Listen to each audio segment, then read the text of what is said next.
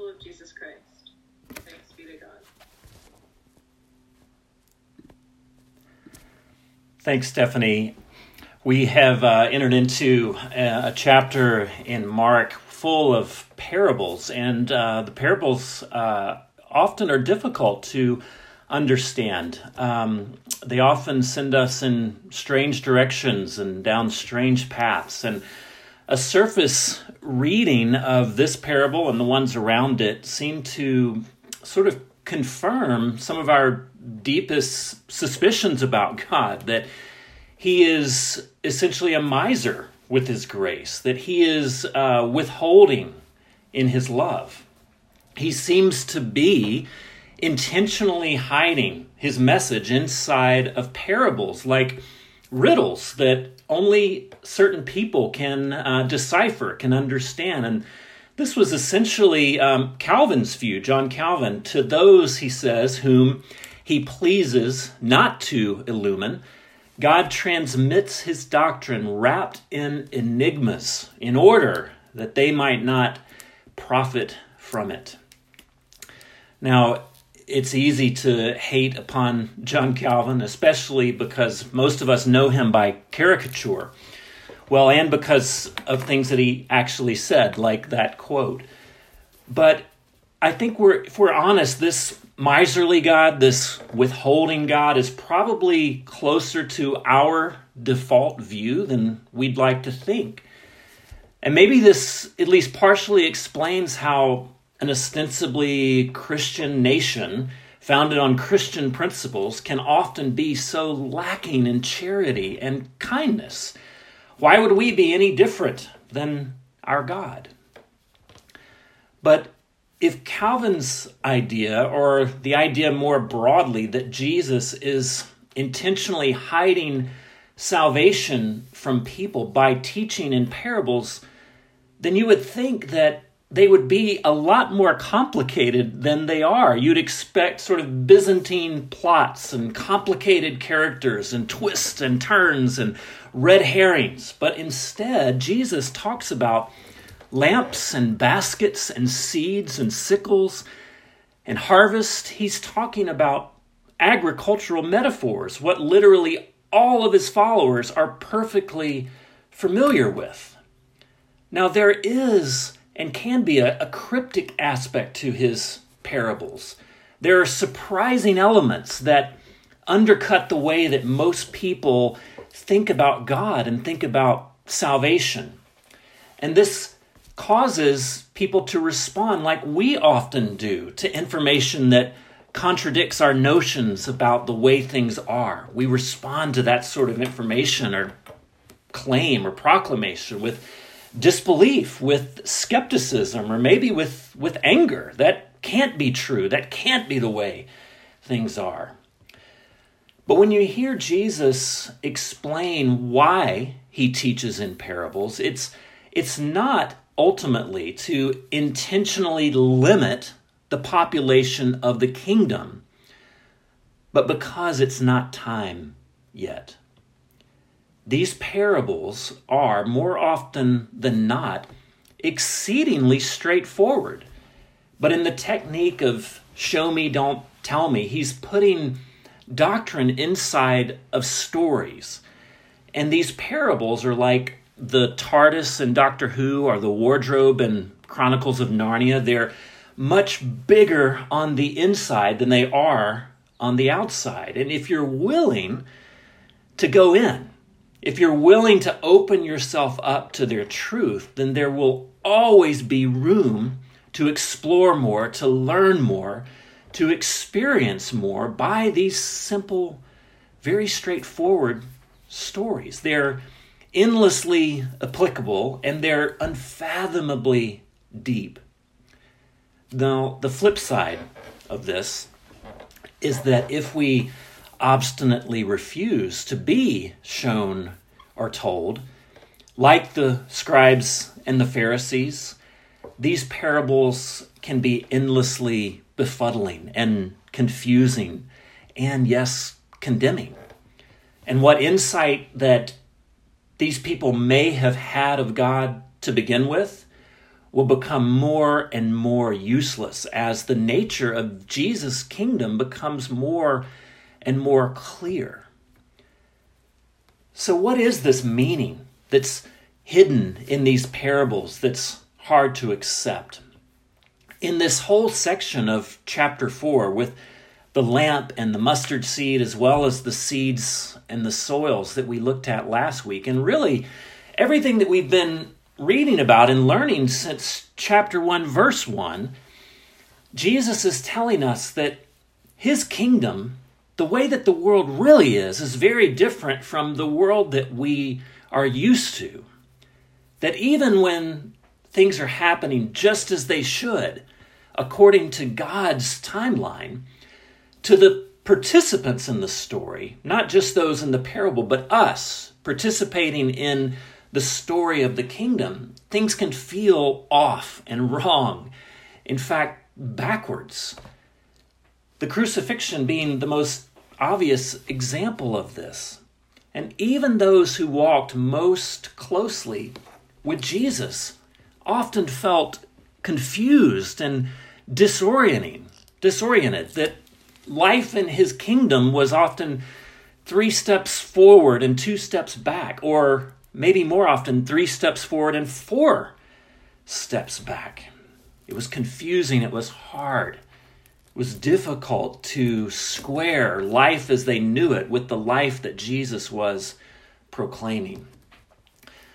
Now, maybe you have started some regimens during the lockdown, some learning or viewing things that um, have opened up new horizons for you. And I've been watching um, at night old or at least older movies that are deemed to be classics or significant. So films by directors like Tarkovsky and Cassavetes and Truffaut, and with with some exceptions, these movies are made by smaller, what we would call kind of art house production companies, or even self financed instead of being produced by big studios. And the writers, the producers, the directors, and often the actors stay in that lane that is of small art house filmmaking, not because they don't have the talent or the know how to make big Hollywood films, but they don't want to. They're not interested in sort of Michael Bay tentpole big explosion movies. Now, often after I watch these movies, there are parts that maybe I didn't catch or didn't understand. What were they trying to convey? And I read these reviews, and almost invariably they say, well, this movie did not make much money. Very few people saw this movie. But this movie changed the landscape of cinema forever. It changed how people approach film. It changed how people approach storytelling. Or, like what Brian Eno said famously of the Velvet Underground's first record, he said that while the album only sold 30,000 copies in its early years, everyone who bought one started a band. In other words, mass appeal isn't always indicative of the quality of the product and the quality of the product doesn't always lead to mass appeal. Jesus says that the mustard seed is the smallest of all seeds on earth, yet when planted, it grows and becomes the largest of all garden plants. It's pretty pretty straightforward, right? This isn't the, the riddle of the Sphinx. Very small things can grow into very large things, but you have to be patient what appears to be insignificant in its early stages can become very large over time, and you can hide and take shelter underneath it. The challenge, you see, of the parable isn't that it's convoluted, but that we don't like the conclusion. Jesus' hearers didn't want to wait for him to drive out the Romans with organic growth, with mustard seeds. They wanted a sword. They wanted the Romans to be thrown out on their ear now, today. And we don't like waiting either. We want fast. We want fast computers, fast internet, fast service, fast delivery. We want short waits, short lines, shortcuts. We want six pack abs from six minute exercises, right? We want children who do what we want them to do the first time, not before we count to three. We want a God who fixed all of the world's problems and all of our problems yesterday. And what Jesus says is, friends, this is going to feel slow. This is going to feel like a seed growing gradually into a large tree. Now, maybe like the disciples, maybe like me, that can be disillusioning.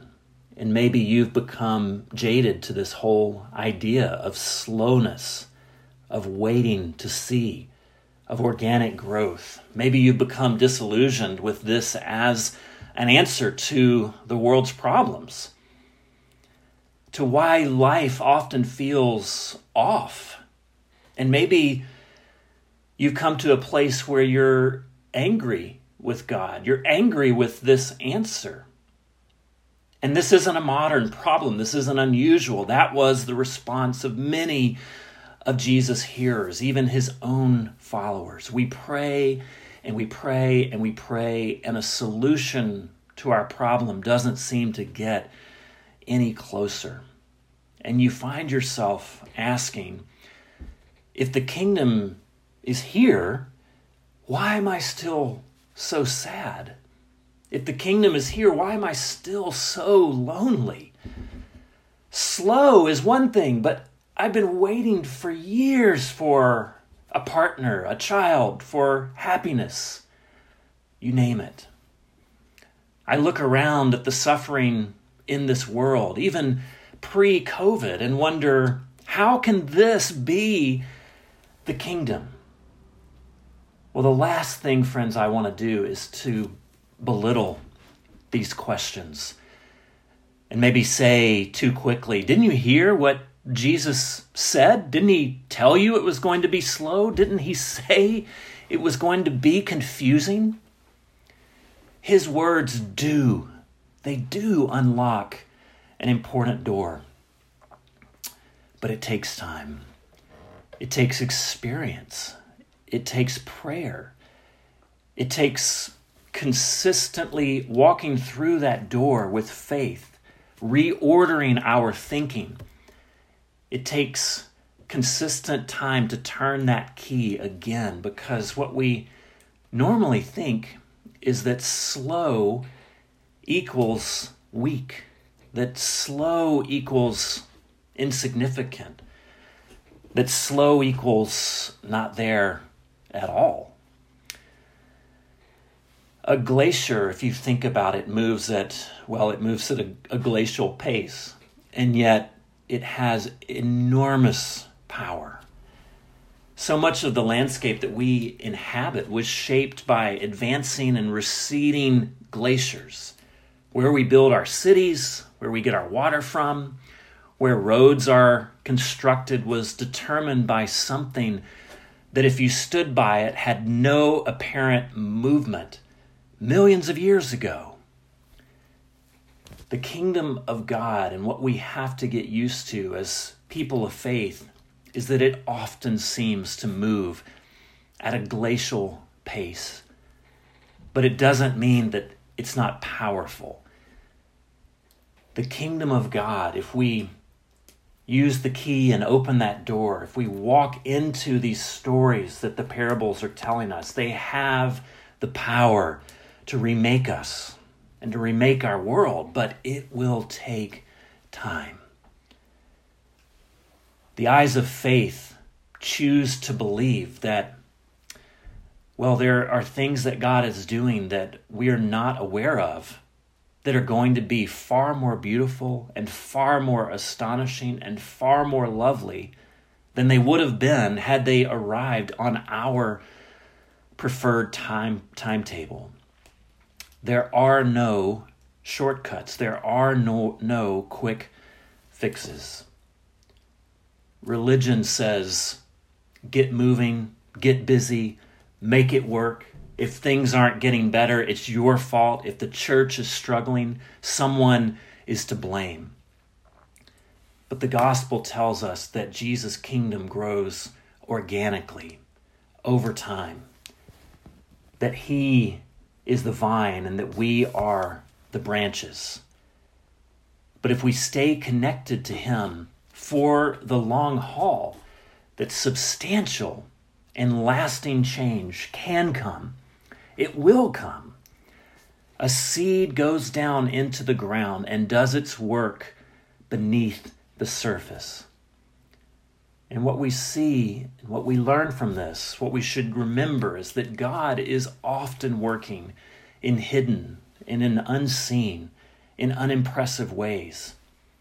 In and through our struggle, for example, in and through our suffering, in and through our failure, in and through a, a small church in Portland trying its best to make it through a global pandemic. But we have trouble with trouble. When we're suffering, when it feels like life is falling apart, we almost always see it as a sign of God's absence. Which, if you think about it, is quite strange for a faith whose most prominent sign is a cross. Nowhere is the surprising, inverted nature of Jesus' kingdom seen more clearly than at the cross, in Him rescuing the world in apparent defeat. The mustard seed must end its career as a seed before it can be transformed. It must go all the way to death before life springs up. It springs up in a different form. Jesus is saying, friends, that, that He is that seed that brings new life. That He goes down into the grave so that He can be transformed and so that in His transformation the world can be transformed. And what we have to remember is that those three days must have been agonizing for his disciples, for his friends, for his mother. And yet, those days of mourning gave way to a celebration like no other. Surely they knew then at the resurrection, like they could have come to know in no other way, that God really was for them and that new creation was breaking out in the midst of the old. Let's pray. Father, we pray that we would have faith to see your new creation springing up. I pray that you would give us eyes to see little moments of beauty, flowers that are opening, children that are being born, our lives that are being sustained even in the midst of a global crisis. Father, I pray that while we can lament and while we can certainly bring these bigger concerns and these bigger losses to you, I pray that you would help us to see how you are at work, that we would take note of that, that maybe we would even have stories or moments or anecdotes to share in these next few moments as we share together of ways that you you are being seen in the midst of our broken world and that it would give us hope to face another week with hope. Father, I pray that we would be more on the lookout for those moments of, of new life, of new creation, of seeds that are being planted. And would you then give us patience to wait for them to grow?